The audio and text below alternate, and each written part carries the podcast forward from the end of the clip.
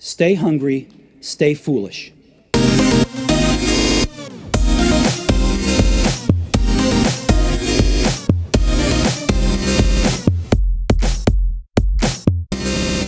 What does the future hold for society? Today's guest is one of the giants of contemporary thought. In the second curve, he builds on a life's work to glimpse into the future and see what challenges and opportunities lie ahead. He looks at the current trends in capitalism and asks whether it is a sustainable system. He explores the dangers of a society built on credit. He challenges the myth that remorseless growth is essential. He even asks us whether we should rethink our roles in life as students, parents, workers, and voters, and what the aims of an ideal society of the future should be. Provocative and thoughtful as ever, he sets out the questions we all need to ask ourselves and points us in the direction of some of the answers. It is a great pleasure to welcome author of many, many titles, but the focus of today's show, The Second Curve, Charles Handy. Welcome to the show. Thank you. It's Wonderful to meet you. It's fantastic to have you on the show, Charles. It's a real, real honor. And thank you for welcoming me here in your home in London. I wanted to start first with the idea of the second curve. I loved the intro to the book where you learned that history and tradition can be a prison as well as a thing to be treasured. A looming disaster is often needed to allow change from the status quo. Well, the status quo is your comfort zone. I'm a great believer in boredom because if you get bored, you really have to do something about it, as I tell my children, or used to. Um, you're not allowed to be bored in my home. You've got to get out of it. You've got to go do something. So being bored is a great incentive. If you're in charge of anything, if people get into their comfort zone, you must kick them out in some way. Which is why I value people like you coming and asking me uncomfortable questions. I got to think up new answers. I can't just give them the same answer all the time because the questions are different. I remember sitting at the Synod of the Church of England, for all sakes, and uh, they were debating the possible ordination of women, which was certainly uncomfortable for most of the men there. And eventually, one of the men stood up and, and said, Mr. Chairman, he said, addressing the Archbishop, why cannot the status quo be the way forward, as it often is in our great country? And it seems such a silly thing to say, but he really meant it. The status quo can never be the way forward, it's only the way to stand still. And standing still doesn't get you anywhere. So you've got to, in other words, move. But saying to people change doesn't seem to help people. It sort of change is a frightening word to most people. So I came up with the idea of the second curve as a means of saying move on, but move differently. And that seems to resonate with people more because they all feel that they could do things differently if they were allowed to. So that's my message. Think different, don't think more. And this is one of the big problems with success, isn't it? That we get to this point of success and we have a difficulty of seeing a different way of being. And the story of Davy's Bar really resonated with me, but also resonates with people as a way of thinking about the second curve. Well, I find that stories, particularly if they're sort of visual stories, stick in people's minds. They don't always remember the point, but they do remember the story. and yes, Davy's Bar. I um, I run into trouble. People actually think there is a Davy's Bar, and they try to get directions to it. and I say, no, it's a mythical bar, but uh, you know, it's a metaphorical bar. But I do. I meet people a lot, a lot there who say, oh my goodness, if only I had done this or that. But I can't. You can't go back from Davy's Bar. Once you're in Davy's Bar, you're stuck. You can only move forward, and there is no forward. So you have to have just a drink and wish you'd taken that turn earlier. And could you tell us the story about what actually happened to you at that time in Ireland? You were in Wicklow, I believe. I was in the Wicklow Mountains. I was going to Avoca, and I'd just forgotten the way. I hadn't been that way for some time. So I saw him in by the road. So I, I stopped and I said to him, Is this the road to Avoca? And he said, Indeed, it is. He said, You just go up this long hill. And when you get to the top, look down and you'll see down at the bottom of the hill, you'll see a little stream and a bridge over it. And the other side of the bridge, you'll see Davy's Bar. You can't miss it because it's painted a bright red. Have you got that? So I said, Yeah, long hill, look down, bridge, Davy's Bar. He said, Right. Well, three kilometers before you get there, turn right, and that's your road. So I thought, oh, okay. He's told me I can remember that, so I went up. And then I thought a bit odd. I saw Davy's Bar, so I thought, well, three kilometers before I get there. Well, I better go down there and come back and count three kilometers. So I did that, and I saw the road. But blow me down, the road was before I'd reached the top of the hill, the other side. The wretched man hadn't told me that the road would go before I could even see Davy's Bar. And that was the problem. Because once you get to Davy's Bar in real life, you can't turn around and go backtracking. Life isn't made like that. So you're trapped. Somehow or other, you've got to remember that your railroad leaves before you see Davy's Bar. If you wait, if you see Davy's Bar, it's too late. And too many organizations that I know, and too many individuals that I know, they're on a track and they can't get off it. Because the trouble is, they have to start preparing to get on this new road before they see Davy's, before they reach the top of that long hill. That's life. But at that point, when they should be changing, all the messages are they're doing very well, thank you very much. So keep on going. You know, where you are is the right way. Keep in your comfort zone. The status quo is okay. But of course, it isn't. And they discover that too late when they're sitting in Davy's Bar having a last drink before the end. Because most organizations, most individuals don't change until they really have to when they actually see the end is nigh and they, they will die or fail if they don't change. But it's too late. You've got to change before you have to leave the party where the going is still good. So the only way to do that is to keep itchy, itchy, thinking of new things all the time, so that when you get the chance, you can move. I mean, I quote Steve Jobs of Apple as a wonderful example of a person who always thinking about the next curve. I gather he was not a very pleasant personality and difficult to work with. But goodness me, he must have been upsetting to his uh, fellow board members. Can you imagine? When he started off, the Macintosh computer was what they sold, and it was doing very well. And he walks in one morning and he says, Gentlemen, I know we're doing very well, but we're going to use our profits to invest in a new system. We're going into music, we're going into an iPod. And then when that was going quite well, and he came in and he said, New idea today, we're going into the telephone business. And they said, What are you talking about? We're in computers. He said, no, no, no, we're, in computers, but now we're in telephones. That's the future. And that's he's doing very well. And he comes up and he said, No, it's not an iPod, it's an iPad. And everybody says, So what's that? He said, Well, it's like a computer, but it's not a computer. You carry it around with you in your pocket. But it's not a telephone. So what are people going to use it for? And he said, Believe me, by the time we've got it going in about three years' time, everybody will want an iPad. They'll be walking around with them. They'll use it as a, night, a notepad and they'll use it as a mini computer but they can't use it as a phone, so they still have one of our phones. And of course, he was always right, amazingly. But it was his quizzical habit of always thinking one step ahead of the present that must have made him very, very irritating.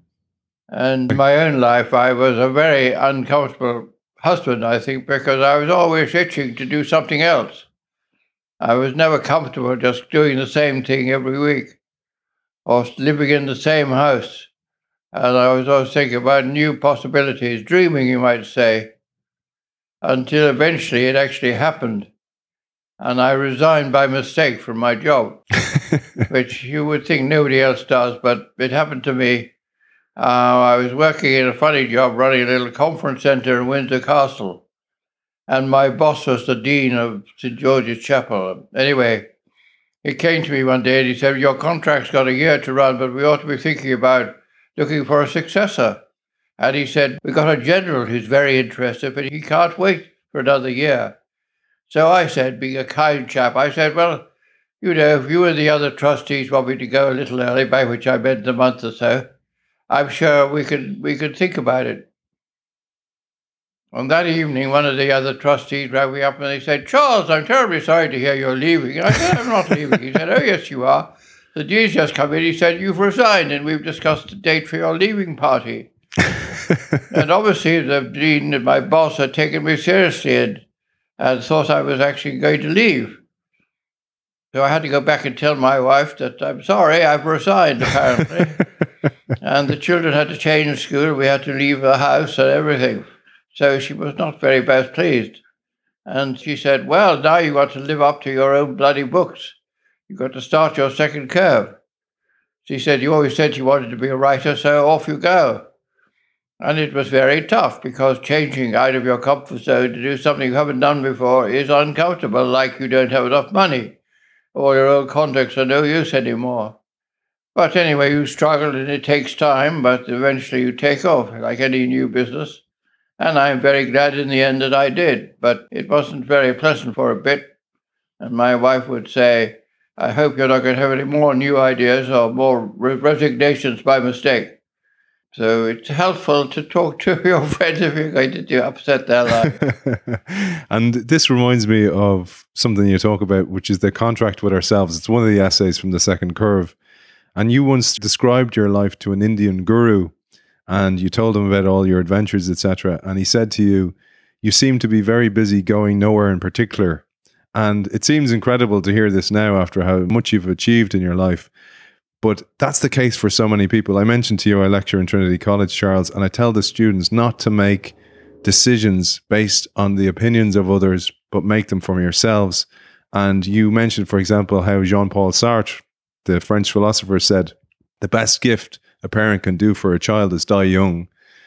What's your advice for parents out there, for people who are encouraging their children on one hand, and then also on the flip side, for students, people you've lectured to, for example, in business schools, there's two sides to the coin here the parent side and then the student side about how to take charge of their own lives. I also tell my students that luck is a big part, and actually knowing when to chance your luck is really quite important. I say the thing is, you know, and the funny thing in life, apples fall into your lap, and you shouldn't just take no notice. You should, if they look juicy, eat them, you know.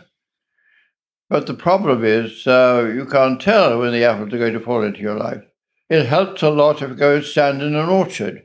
If you want to go into the acting business, go to cultivate your acting friends, go to as many theatre dues as you can, stand in the, in the theatre orchard world, and then apples will fall into your life. If you want to go into, into technology, haunt technology conferences and then one day somebody will say to you, Oh, just the kind of guy I need. And that's the apple, and bite it. You've chanced your luck because you've gotten stood in the, in the orchard.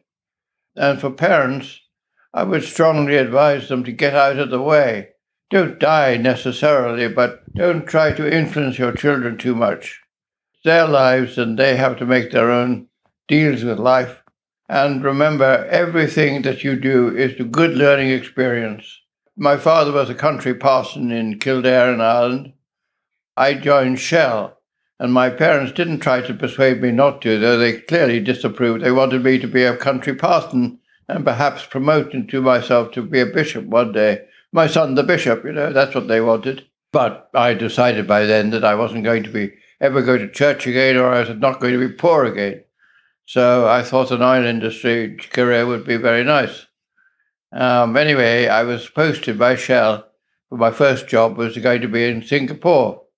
And my parents came to see me off at the airport. My mother said as I got out of the car, she said, Never mind, dear. It'll all be great material for your books. books, mother, I said. I'm going to be an oil executive. What are you talking about books for? She said, I see, dear, which mothers do when they mean they don't see. She knew something that I didn't, obviously, that I was really going to be a writer. And she was absolutely right because the stories I picked up trying to run bits of Shell were incredibly useful when I became a teacher in the London Business School because they love your teachers to tell stories of their own lives, particularly if they're disasters, as most of mine were. And so basically, I used to say to them, You've got to make your own mistakes. And my wife would take telling me, Every problem you meet, there is behind it a hidden opportunity to do something different. So every experience is useful. It's material for your next book. I had a, a stroke a year ago, which knocked me out of action. But I realized as I lay there, there's nothing moving and no muscles left. This was going to be great material for my next book. so I carefully noted down everything that was happening to me at the moment. And so I'm writing a new book called A Dead Man Talking. Brilliant. Which is basically about being totally dependent on other people, being effectively dead, not independent in any useful way, and uh, needing somebody else to hold on to you while you walk, needing somebody else to dress you, needing somebody else to wash you. I mean, it's really quite difficult and quite humiliating at times, but it's all an interesting experience which I can write about. So my second care was talking about being out of action, really, which is interesting for somebody who always wanted to be in action. I mean, I was quite an active member of society, and now I'm just a spectator. I'm sitting in the theatre watching other people perform, which is very good for me because I have to keep my mouth shut. So that's why it's so nice to be talking like this, because basically I'm a storyteller and a talker. It's funny because in the second curve, you preempted this. You said, and I agree massively with you that society shuts away their elders and there's so much wisdom in the elders. That, that experience that scar tissue has so much to teach the next generation and they can build upon that wisdom. Yes well you hope your, your experiences are relevant but uh, it's quite good to be asked about your own experiences and what you learned from them. People ask me if i do consultancy. I say no i do socratic counseling i refuse to go into organizations I, I like to see them through the eyes of, of their chief executive or one of their senior managers who come to see me. So it's their organization I'm talking about, and I question them. And I say, What's your organization all about? And they say, It's about making a profit. And I say, Why are you making a profit? And they say, To make more profit. And I say, Why? And I keep asking why. And increasingly find it difficult to answer. And in the end, they come to an answer that actually is beyond selfishness. They say, in order to uh, improve society or to make my customers happy or something, something that deals with uh, something other than themselves. Because great organizations have a purpose beyond themselves. Let's talk about that purpose because you mentioned how the financial downturn was a catalyst for change when many of us and many organizations had to rethink what they stood for and I'd love to honor your wonderful wife and partner, Elizabeth, with the three selves which you and her put forward, and which ones we put forward first. Which one actually represents who we truly are in your book, The New Alchemist? You mentioned this. Well, my wife was a photographer and a very imaginative one, and she loved taking photographs, but she wanted, she was very interested in identity. And her, her photographs try to explore people's identity. She makes them try to feel good. But one of the tricks she came up with was very interesting. She said, Everybody that I meet, she said, there are at least three different selves there. There's the public self and the private sector, and so on. So she'd ask people, she'd go to their home and ask them to stand in their favorite room and then act out visually the different selves. So there would be the mother, there might be the, um, in her case, the photographer, or there was the the money earning, the businesswoman, and so on. And what she discovered, she didn't tell people this, but uh, of the three selves that she had, the one that was nearest to the camera, which she chose, was that of a photographer, because that was the one bit of herself that she most loved, most keen on. But actually, the nearer you stood to the camera, the bigger you come in the picture when you get it developed. So in the picture she developed, there she was, very large as a photographer, not quite so large as a cook and the mother, the mother hen. And then right at the back, she was there as my agent, the money maker, tiny little figure. So I say to people, you can see how important I am in her life. and um, and when she'd deal with this with people, and they would be very surprised. I remember going to one man who was a banker, and uh, he, as a banker, he put himself at the back of the picture. He didn't realize that was where he was going to be. But right at the front, he came in his sort of casual clothes with a pile of books beside him. And it turned out, when we talked about it, that basically he wanted to write a novel. He was a he dreamed, dreamt of being a novelist, and he hated being a banker. And uh, sure enough, within a year he was a best-selling novelist and uh, had stopped being a banker. So it was a way of helping people to discover what their dream is really by by means of photography, and uh, but it was great fun uh, getting people to do that. But I mean, you do all of you have different personae or masks that you put on, um, depending who you're with. Um, so most of the time I'm a writer, but some of the time I'm a speaker, and so sometimes I pretend I'm a guru or something like that, and some of the time I'm just a visitor at an organization. And sometimes I'm just a writer. But it all depends who I'm with. And I can choose, of course, to put, put on a different mask or a different persona, as they call it in Greek. But people will find you out. I remember a friend of mine, it was he in somewhere they had a in London, they had a take your daughter to work day to try and persuade young people to go into business. So he took his very bright 15 year old daughter to work with him. And I said to her, How did it go? She said, Well, it was very strange. I was with this man who turned out to be not like my father at all. Uh, because he was totally different sitting behind a big desk at an office than the father, the cozy father that she knew at home. And she said, I didn't agree with him, actually. She found quite shattering. But uh, most of us play with our different masks that we put on. I remember going to a, a call center head office in New Delhi in India, and it was, it was a call center that dealt with the complaints and so on of an American firm.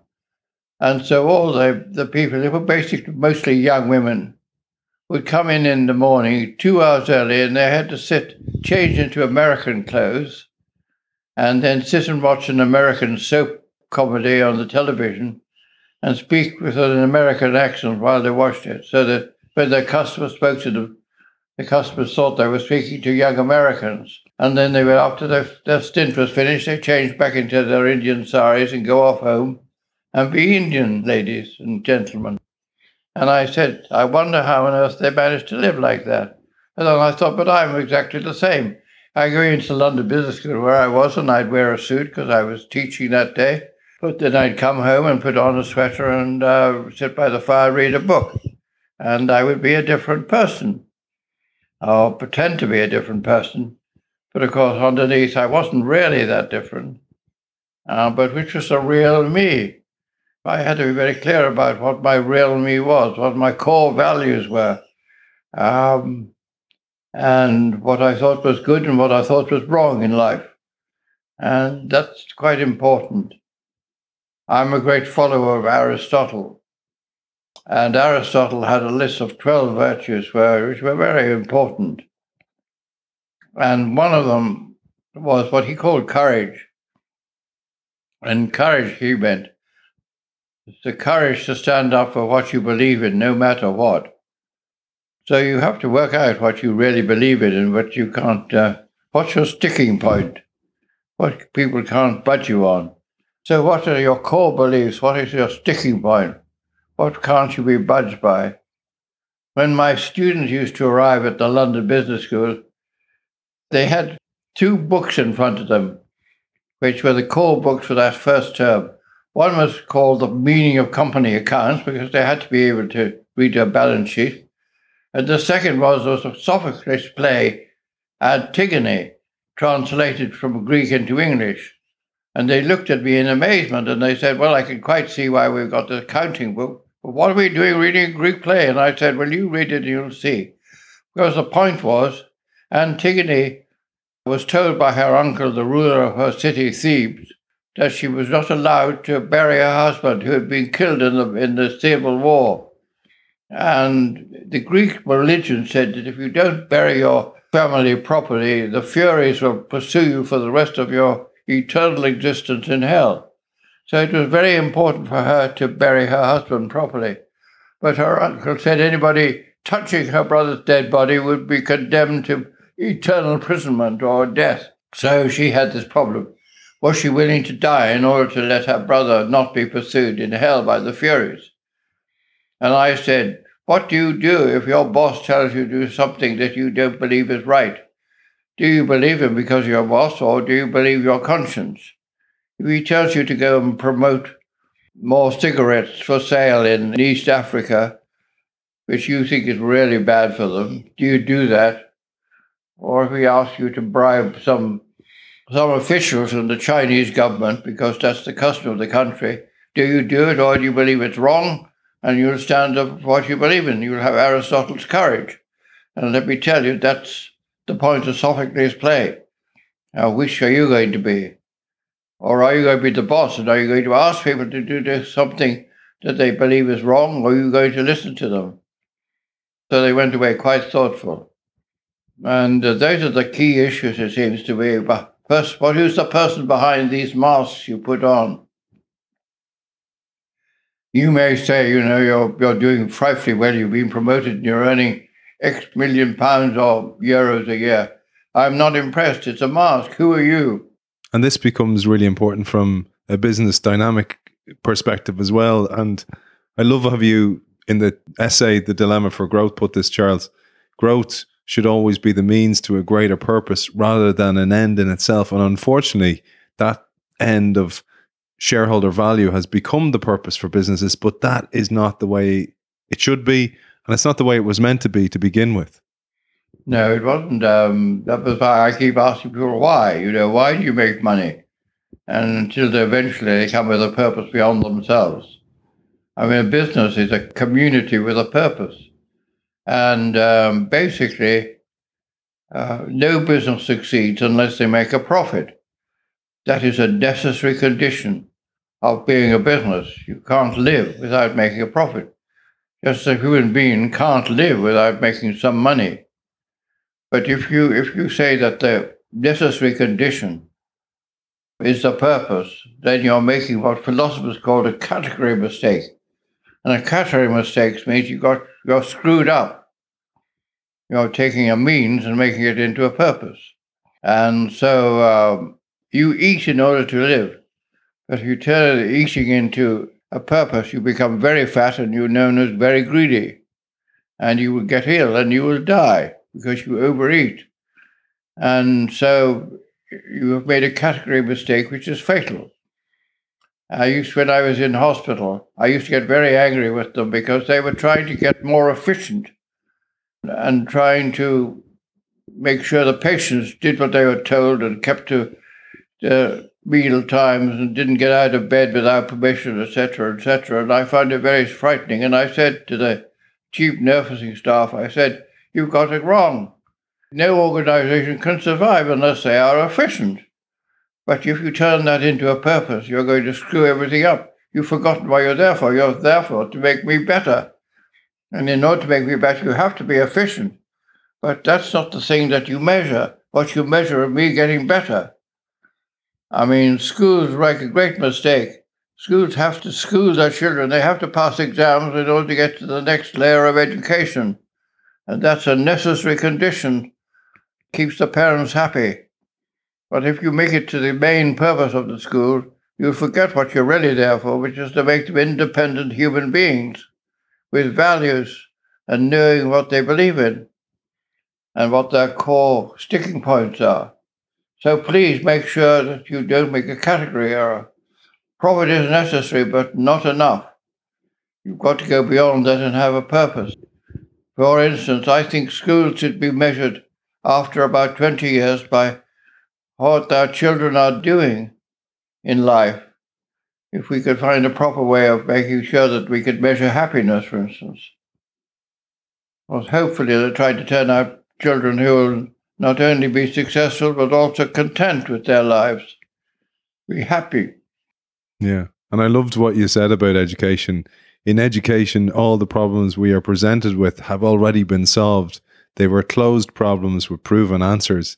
And we're not taught how to learn. We're not how, taught how to critically think, but rather just to retain information. Yes, I mean, teachers treat their children as empty computers and they're filling their memory cards.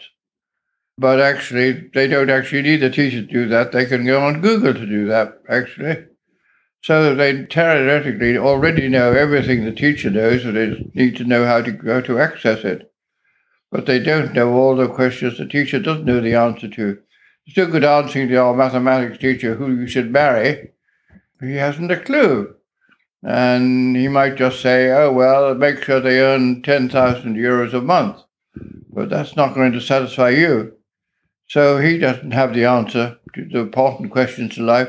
He doesn't know who you should marry. He doesn't know what job you should do.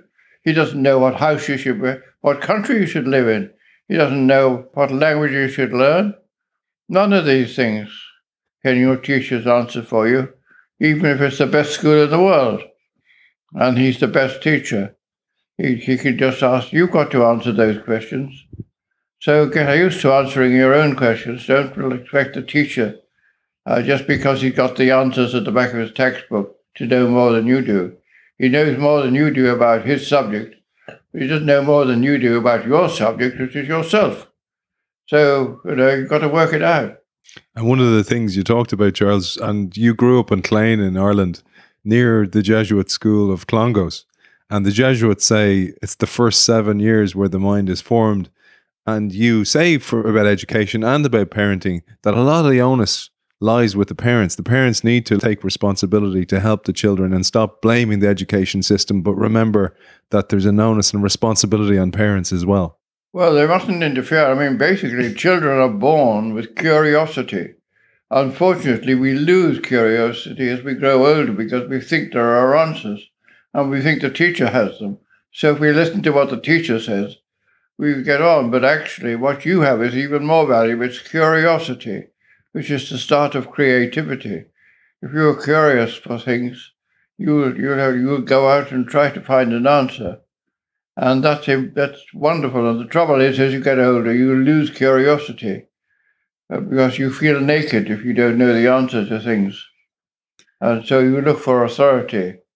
I mean, I know when I was started off in my career as an oil executive in Malaya, Malaysia, I was very curious. I couldn't work out why they did things in the way they did, and uh, why they didn't, for instance, use big rail wagons to bring the oil up the railway to the middle in the middle of the country, and why they sent it by road in smaller in lorries with drums. And I thought, you know, they must be mad. So I wrote a little paper explaining how much money they saved. They sent it in big rail wagons. And my boss looked at me and he said, uh, how long have you been in this company, Handy? And I said, uh, uh, year, sir. And he said, how long do you think this, com- this company's been in this country? And I said, 20 years, sir. He said, no, 75. Do you really think that you know more in your six months than this company knows in 75 years? And I said, no, sir. Sorry, sir. He said, well, next time, just as somebody who knows. Well, I tell you, within seven years, they were using rail wagons. I was right after all, but my silly boss wouldn't allow me to prove my curiosity and go out and work something out and try it out. He thought he knew better, and he didn't. And parents are the same. They don't always know better than their children. And uh, their children are, are often very wise. I mean, I asked my children when the British had their referendum about the European Union. I said, "What are you going to be, leave or remain?" And they both, and they were aged what ten and six. They both said they wanted to remain, and I said, "Why?" And so the ten-year-old boy said, "Well, because I might want to go to university in Europe." And and and and, and so I get apparently it's free if I'm a member of the European Union. And the daughter said, because we could have croissant for breakfast. and I thought both of them were absolutely right. From the mouths uh, of babes. And, uh, but neither answer would have occurred to, to myself or my wife. Uh, and I mean, it was very good for them to work that out. And uh, absolutely right. Yes, the Erasmus program is great. And yes, indeed, French food is remarkably more interesting than English food. So I gave them top marks. And they, they were very pleased to, to have got, got rewarded by us. They thought, ah, You know, it did their self confidence a lot of good. Absolutely. And, and one of the things you said there about your time in Malaya and Malaysia, the management versus leadership conundrum. These two words get confused quite a bit, and you dedicate a lot of the book to this, and a lot of your work over time has been about the difference between the two. I'd love if you shared your thoughts on this. Well, I used to find that people loved to manage to be managers, but didn't like to be managed. And I began to wonder why it was and why. And then eventually I discovered that. And I went into intellectual organizations, the ones which basically did intellectual work, like universities or like law firms or consulting firms, even, who hired people for their brains, really, and their talents. And they were professionals. And hospitals are the same. That basically the word manager applied to people who were in charge of things, things like, say, the catering, or things like the communication system, or things like the technology, or things like the structure of the organization. And you can manage things.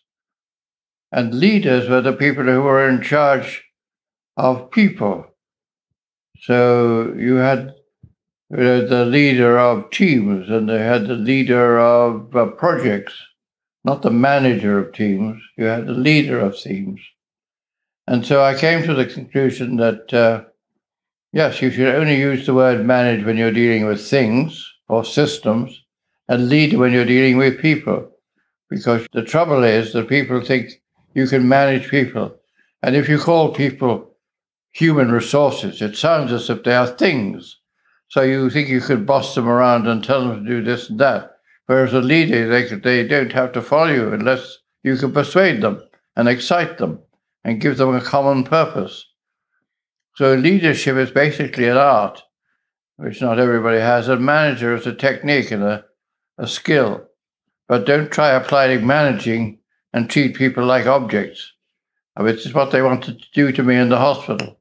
They would find it much easier if I was a robot curled up in bed in a cylinder and programmed to get up at six in the morning, but not later and not before, and to go to the loo at certain hours of the day. And uh, they found it very annoying when I was a human being with a will of my own that they had to give me an explanation as to why I had to not get not wake up too early and so on.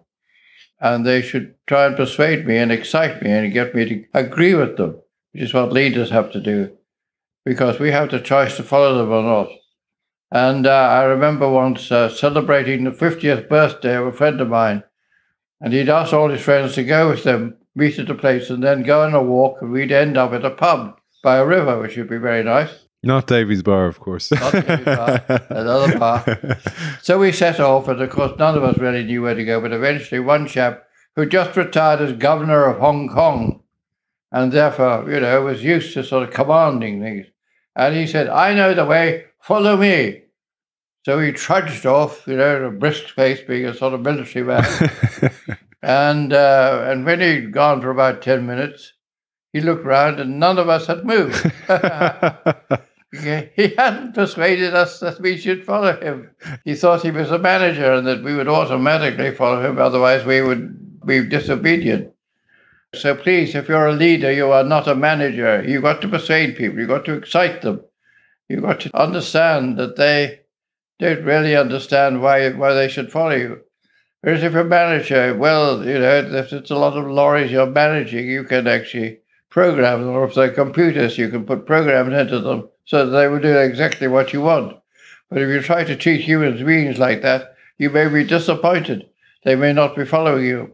So there is a difference. So please be a leader, not a manager. But management is important, and you do emphasize this in the, your beautiful concept, your analogy of the Shamrock organization, where the stock itself is management and it's ultra important. Well, the Shamrock organization is one of my little verbal inventions. I like having visual symbols because people remember visual things, and you should remember that. The only slides I ever show in my talks are visual slides not PowerPoint, no words, only images. And the shamrock has, as you well know, three leaves. And I say the modern organization has three leaves. The first leaf is a the core group who are absolutely vital to the organization. They hold all the core skills that the organization needs, and the leaders there, and some of the managers. The second leaf is the contractors. Every organization has a group of people who are outside the organization but provide vital services for it, usually cheaper than the organization can provide itself. But they have to be part of the organization. They must be not regarded as totally separate. And then they're all held together by the stalk, which is the sort of communication system, but also the management system, which knows what each person is doing so that they are linked by an information system, which in turn is managed. But of course, it has to be led. You have to persuade people that they are all part of one whole. Because if they don't all belong to that stem, then they're not a shamrock. They're just a bunch of leaves, which is not much use.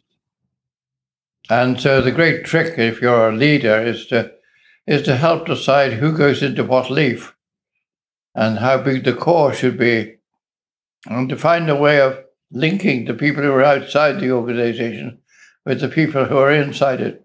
So they all belong to the same shamrock. And so one of the things the leader has to do is to design the shamrock, preferably made up of lots of little shamrocks. Yeah, I love that idea of, of a team of teams in a way. And one of the things you talk about is a shift from headcount, like you said, which means people are things. And you talk about this idea of the citizen organization. Yes, I mean, it's very funny, I think, that uh, we pray to pride ourselves on being great democracies in Ireland and Britain and everywhere, really. But it's very funny that the, the organizations provide the means for our living, who earn the money that we pay. We pay that in taxes that fund our public services. Our organizations are undemocratic. They're really they're like monarchies or tyrannies with a boss cat who tells everyone what to do. And not democratic at all. So I say Supposing we regarded them as citizen organizations and we aren't employees, we're citizens. Now, the point about being a citizen is that you are ultimately the people who own the organization. Only I say the point about ownership, we're using the wrong word. Citizenship doesn't mean you own Ireland or you own Britain. It means that you have certain rights because you belong to this community. And I want to talk about the language not of ownership, but of rights. And I'm saying that if you are a, a shareholder, if you've bought shares in the organization, then you have certain rights as a shareholder. You have the right to elect the, the leaders of the organization. You have the right to earn a dividend from the profits of the organization. But I'm saying that if you are a citizen, an employee, uh, you also have some rights. And one of those rights, I think, is to have a vote, just like the shareholders have a vote. You have the right to vote for the uh, directors of the company. You have a right to a share of the dividends, not because you are a part owner of the organization, but because you are a citizen. And people get confused. They talk about cooperatives in which people are co owners. But I think that's a mistake. They're not the citizens. And as a citizen, you have a vote for certain purposes and you have a right to earn a dividend. But so do the financiers of the organization. And to call them owners is wrong. They don't own the organization, they only own shares. But as shareholders, they have certain rights. So I want to change the language from language of shareholders and owners and employees to the language of citizens and financiers who each have different rights. And in my organization, the employees are citizens, and as citizens, they have a right to a dividend, which is a form of profit sharing. And they have a right to vote for the directors of the company. And they have a right if the company wants to sell itself, they have a right to vote for that as citizens, not as employees. Uh, by using different terminology and different metaphors, I try to change the focus away from money to actually rights. And to me, a company is a group of companions who have a common purpose. and they all have different rights according to their contracts. And an employee is a contractor as a citizen, and a financier is a contractor as a shareholder. But they're not the same. And trying to turn citizens into shareholders doesn't work because they start thinking only in terms of money. And it's not about that. It's also about the conditions of work and so on. I love that concept, Charles. And you mentioned earlier on about the hospital and their drive for efficiency. And you talk about this. There's a big difference between efficiency and effectiveness. And I love how you put this.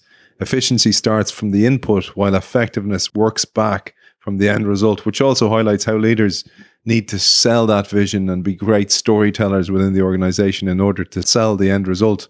But efficiency is often the scourge of the second curve. It's so easy to improve efficiency. You know, get rid of 100 people, tighten up the target, reorganize. It's very easy to do. But actually, it makes no difference to the end product, really. It's, as I said before, it is the, the necessary condition to be efficient. But what really you need to do is look at the end product, which is called effectiveness. No good being efficient if you're not effective. It's a two different concepts. Efficiency is about how the resources you put into them and how, how you manage those things. And effectiveness is about the outcome, and you work backwards to make things more effective. And efficiency is part of that, of course, but it's not all of it. A lot of it is knowing what it is you're trying to achieve. So I kept saying in the hospital, what you're trying to achieve is to make me more independent so I can manage my own life. And they said, no, no, no, no, no, we're not interested in that. We're trying to keep the costs down. I said, well, it's no good keeping the costs down if you don't cure me, don't help me to get better. And they said, oh, well, I don't know. That's how we're judged. And I said, well, that's terrible. You shouldn't be judged on keeping the costs down. You should be judged on how many people you send out able to walk from the stroke. And I'd be delighted to help you with that. But they didn't like that very much and because their bosses were judging them on how they kept the costs down. Yeah. And I said quite often, in order to make your boss work more effective, you have to increase the costs. A little investment here maybe will make it much better results. And uh, that's the right thing to do, even if it pushes up the costs. So please start with what you're trying to achieve and work backwards to what resources you need to do that and cutting those resources may often mean you don't achieve the results you want. Efficiency can be the curse of effectiveness. So bear that in mind. Start with what you're trying to achieve and never forget it, and find a way of measuring that, or at least observing it. And Charles, here you introduce another beautiful image, which is the idea of the donut shaped projects. One of my favorite images is the donut. I say I believe in the donut theory of organizations and management or leadership. And people look at me in amazement. And I say, well, don't worry, it's an English donut, it's the jam in the middle. so if it's an American donut, it's got a hole in the middle, and that's no good at all. But I said, every job that you think of has two overlapping circles. There's a core, the jam, and that's what you have to do, or you have failed. You know perfectly well it, what the core requirements is probably written down for you in the job description, but that's not the whole of your job. You think it isn't, but no, that's what you have to do.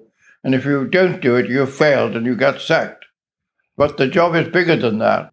There's a dough, there's a ring around the donut, a space. And that space is there to be filled. And actually, because you're actually doing the job, you're the best person to fill it, to use your imagination and your curiosity to fill the donut improve on the bit in the middle, the jam in the middle, so that you fill the whole donut. If you try to do it as the boss, then you're what effectively you're making the whole donut be all jam, and then as you can imagine, that doesn't work very well. For instance, um, if you're a train driver, it, you've got an instruction. You've got to drive it at a certain speed so that you arrive at different stations at the scheduled time. And please make sure that you are on time because otherwise you will disappoint people. And it's no good arriving early, so don't use your initiative to arrive early. That doesn't work. You but you prove it in the right way. But actually, in the end, if you just confine yourself to doing the jam bit, the core bit, it gets very boring. You want to use your imagination. And if you don't leave space for that in the, the job donut, people will get very easily bored. I remember when I came back from Shell to head office, I had a very big sounding job. I was coordinator, regional marketing, Mediterranean region, excluding France, which is always a bit difficult. and um, I had a long job description of all the things I had to do. And at the bottom it said, authorities, authority to initiate expenditure on your own account up to a maximum of £10. So that was my, my discretion. That was my space of the donut. Well, that wasn't enough to keep me happy, I have to tell you. So I discovered that they had forgotten that I had actually something called negative power. I could stop things even though I couldn't start things. So one day, my job was basically to take requests from the operating companies around the companies in Shell around the Mediterranean and forward them to the right department in head office to implement them. And one day I got a, a message from the Italian company to build a refinery in the Bay of Naples. Well, I've been to the Bay of Naples. It's one of the most beautiful places in Europe. And I tell you honestly, the thought it was one of my sticking points you don't ruin the environment. And to the thought of building a refinery in the Bay of Naples, I thought was really against all my principles, which I believed in. So, thinking of my message from Sophocles and then Antigone, I was being asked to do something that I thought was fundamentally immoral and wrong. Well, I wasn't in an authority, so I couldn't uh, tell them no. But what I could do was tear it up, which I did, and I threw it in the wastebasket. Of course, it didn't stop it because they assumed there was something wrong with the Italian postal system, and they sent more copies than they copied to lots of other people's. So in the end, I'm afraid to say, it got built, much to my annoyance. But I stopped it for about three weeks. So I was upholding my principles with my negative power. And the interesting thing about organizations is that no matter how lowly you are, you have negative power, even if you don't have positive power. So if you're the bus conductor and it's a wet day, you can stop people getting on. And uh, there's nothing they can do about it. And anybody who's low down in an organization can lock the door and stop you getting in.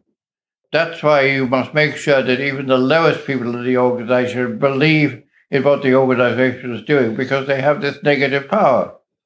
I mean, the most important person in many ways is the receptionist in the outer office. They are the first people that the visitor sees when they come in, and they represent, they're an ambassador for the organization. And if they're rude or standoffish or unhelpful, then that's the opinion that people will immediately form of that organization. So you better make sure that your receptionist believes in what the organization does and is charming and courteous and polite and um, leaves a good impression. Because if they turn people away, you won't even get to see them, and they leave with a very bad impression of your organization because they have negative power. So please, please, even if they have no positive power or authority in their donut, make sure they're happy with what they're doing and believe in the organization. It's very, very important. And all that I learned actually from tearing up a proposal to build an oil refinery in the Bay of Naples. So you never know what you learn if you have curiosity. And it's always useful if you work out why. And please don't use your negative power because you'll have quite a lot of that. Charles, one last story I thought to share is you talk about self empowerment and self responsibility being so important in this world where it's more and more a DIY society. But one of the things you do to remind yourself of your values is you keep a white stone on the desk in your study. And I think it's a lovely lesson, and I think it's something we can all learn from. Well, yes. Um, you just reminded me that on front of my desk, I have a white stone. And why? Well, because one day I was reading the Bible, which I don't do as often as I should, I'm sure. But the book I like most is the Revel- Book of Revelations, which is very peculiar. It's a sort of magical book, and you can lose yourself into the images it comes up. And one verse says, "To one who, to the one who prevails, or let's say succeeds, the angel said, I will give a white stone on which shall be written a name, a name that will be known only to the one who receives it.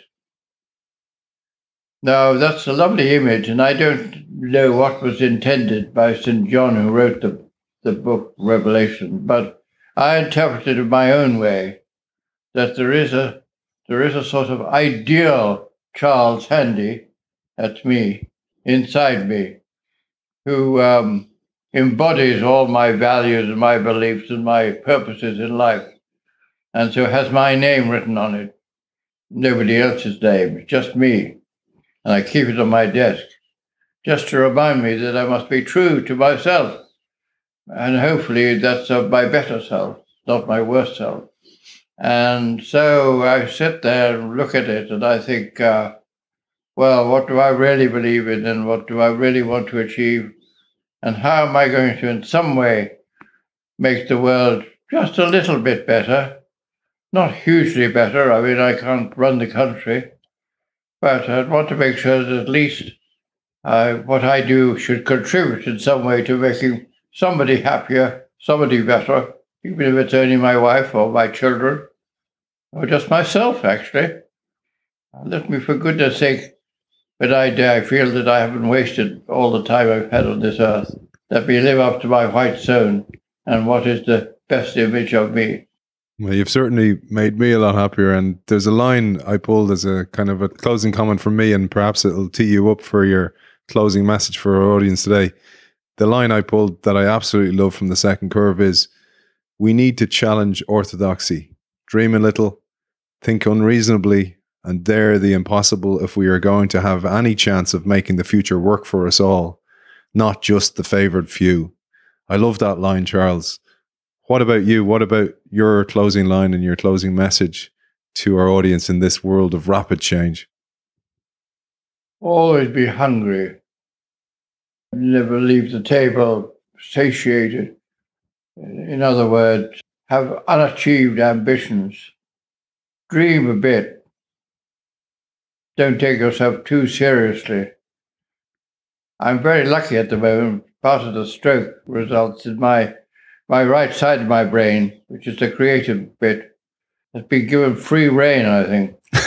um, the, the boring bit of my brain, which makes my body work, is sort of tamed down, but my imagination is leaping away, and I have amazing dreams about five o'clock in the morning, which transport me all over the world, giving talks to strange people and doing strange things.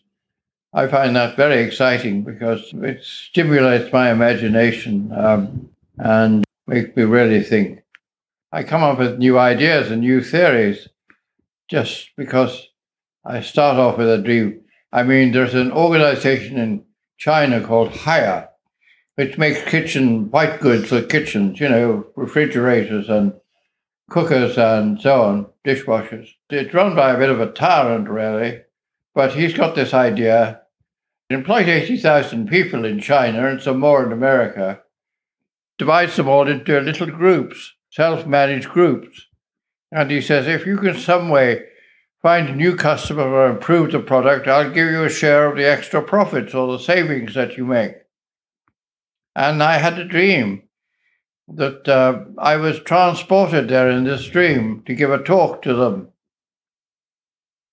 And after the talk, which they applauded very nicely in English, as all these Chinese speak perfect English, of course, a lesson for us, somebody said, How big should these groups be? And I said, Well, I tell you what, these groups are really little families. And families are very special things because they know each other very well. They may not always like each other very well. They may not even approve of them each but they know each other very well, and as a result, they trust each other a lot because they know each other's failings and they know what they can rely on you for. And I say, but I'm talking, of course, about the core family, the core piece of the shamrock, if you like. So, I mean, your parents and your brothers and your sisters. So, let me ask you write down, think of your own family, think of the families of your friends. How many people in that core, counting the parents and your brothers and your sisters, but not your cousins, because you don't know them well enough to trust them? I'm talking about the people that you are close enough to be able to smell them, so you know them very well. How many are in the core of your family? And let me know what the sum is. And they wrote it down and they thought for a bit and they added them up. And I said, Well, what are the numbers? And they said, and it came out at between eight and eight and, and twelve. And I said, There you are, that's the size of the groups you need to have. So in a funny, strange way, I invented a new new kind of theory. Family groups is a great organization, not more than twelve people. And uh, and I think it's quite a good rule of thumb. You must only trust people that you can be close enough to smell them, is the other rule of thumb. And uh, you can you know how to you know what your family smell like, whether you like them or not. You know where you can trust them and where you can't. And uh, so curiosity, imagination, and boredom, um, itchiness, itchy. Believe that you can be better. Believe that you can dream and uh, let yourself imagine what it could be like if you had total freedom to do something. I mean, your life, your life is a very precious thing. It's only going to happen once, unless you believe in reincarnation. But then you might be reincarnated as a frog, so that's not quite much fun. So this is your own, probably own your life as a decent human being. Uh, what are you going to do with it? What are you going to leave behind? What's your legacy? Some of my Jewish friends tell me that Jews have two wills. One is their financial will, and the other is their value will, what they want people to remember about them when you die. What, what were the key values that your children will remember? The fact that you were very jovial, fat, full of dirty jokes? Or will they remember that you were a brilliant rugby player? Or will they remember that you were really excellent company, or they were where they what will they remember? And think if they if you were a really good father, what will your children remember about you? I have to leave you with Aristotle though. Aristotle was asked what the point of life was, and he said, eudaimonia, E U D A I M O N I A looks like eudaimonia, but it's eudaimonia. And when asked what it was, most people translated even then as happiness. But Aristotle was an activist. There he was a philosopher like me, you know, and loved asking difficult questions. He was a, he believed happiness was active happiness, what he called self-fulfillment. I translate that as saying doing your best at what you're best at for the good of others. Doing your best at what you're best at for the good of others. Now, philosophers like me are very irritating people. When they give you an answer, it turns out to be another question. So, Aristotle's answer, as I translated, is a question because only you know what you're best at. And only you know how to do your best at what you're best at and only you knew you know how that can help others in some way. But that is what your life is about. Happiness of an active sort. So I like to think that what I'm best at is writing books and giving boring old talks in a concert hall. But if I do it well, I hope it gives people some idea of how to make the most of their lives, which will make them happy um, and fulfilled. And in a funny way, so in a funny way, you get happiness by making other people happy. And so that becomes a sort of chain reaction in society. If every, everybody wants to be happy, goes around making other people happy or doing what they believe to be their best people, then suddenly you have a wonderful society which sort of glows in the dark with everybody helping everybody else to make the most of themselves with their white stones. And uh, it's very interesting uh, the American um, code, you know, as a preface to the Constitution, that the aim of the American state, life, liberty, and the pursuit of happiness. And it was written by Thomas Jefferson, who was a follower of Aristotle.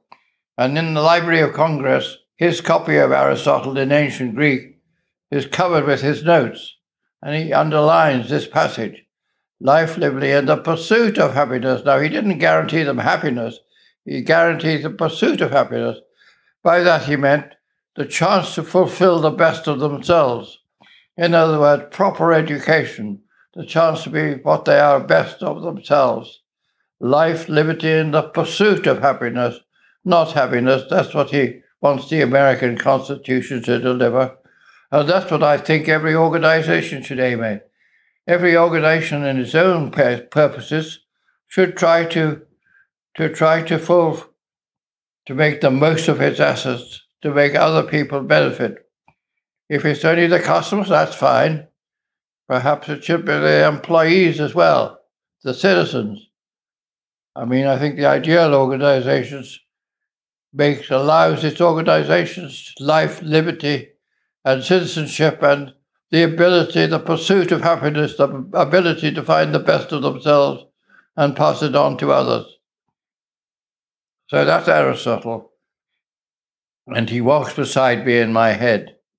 Do your best at what you're best at for the good of others in some way. And the what makes them happy. And then they'll make other people happy, and the whole world will grow. So good luck. And thank you very much. Thank you so much. Thank you, Charles.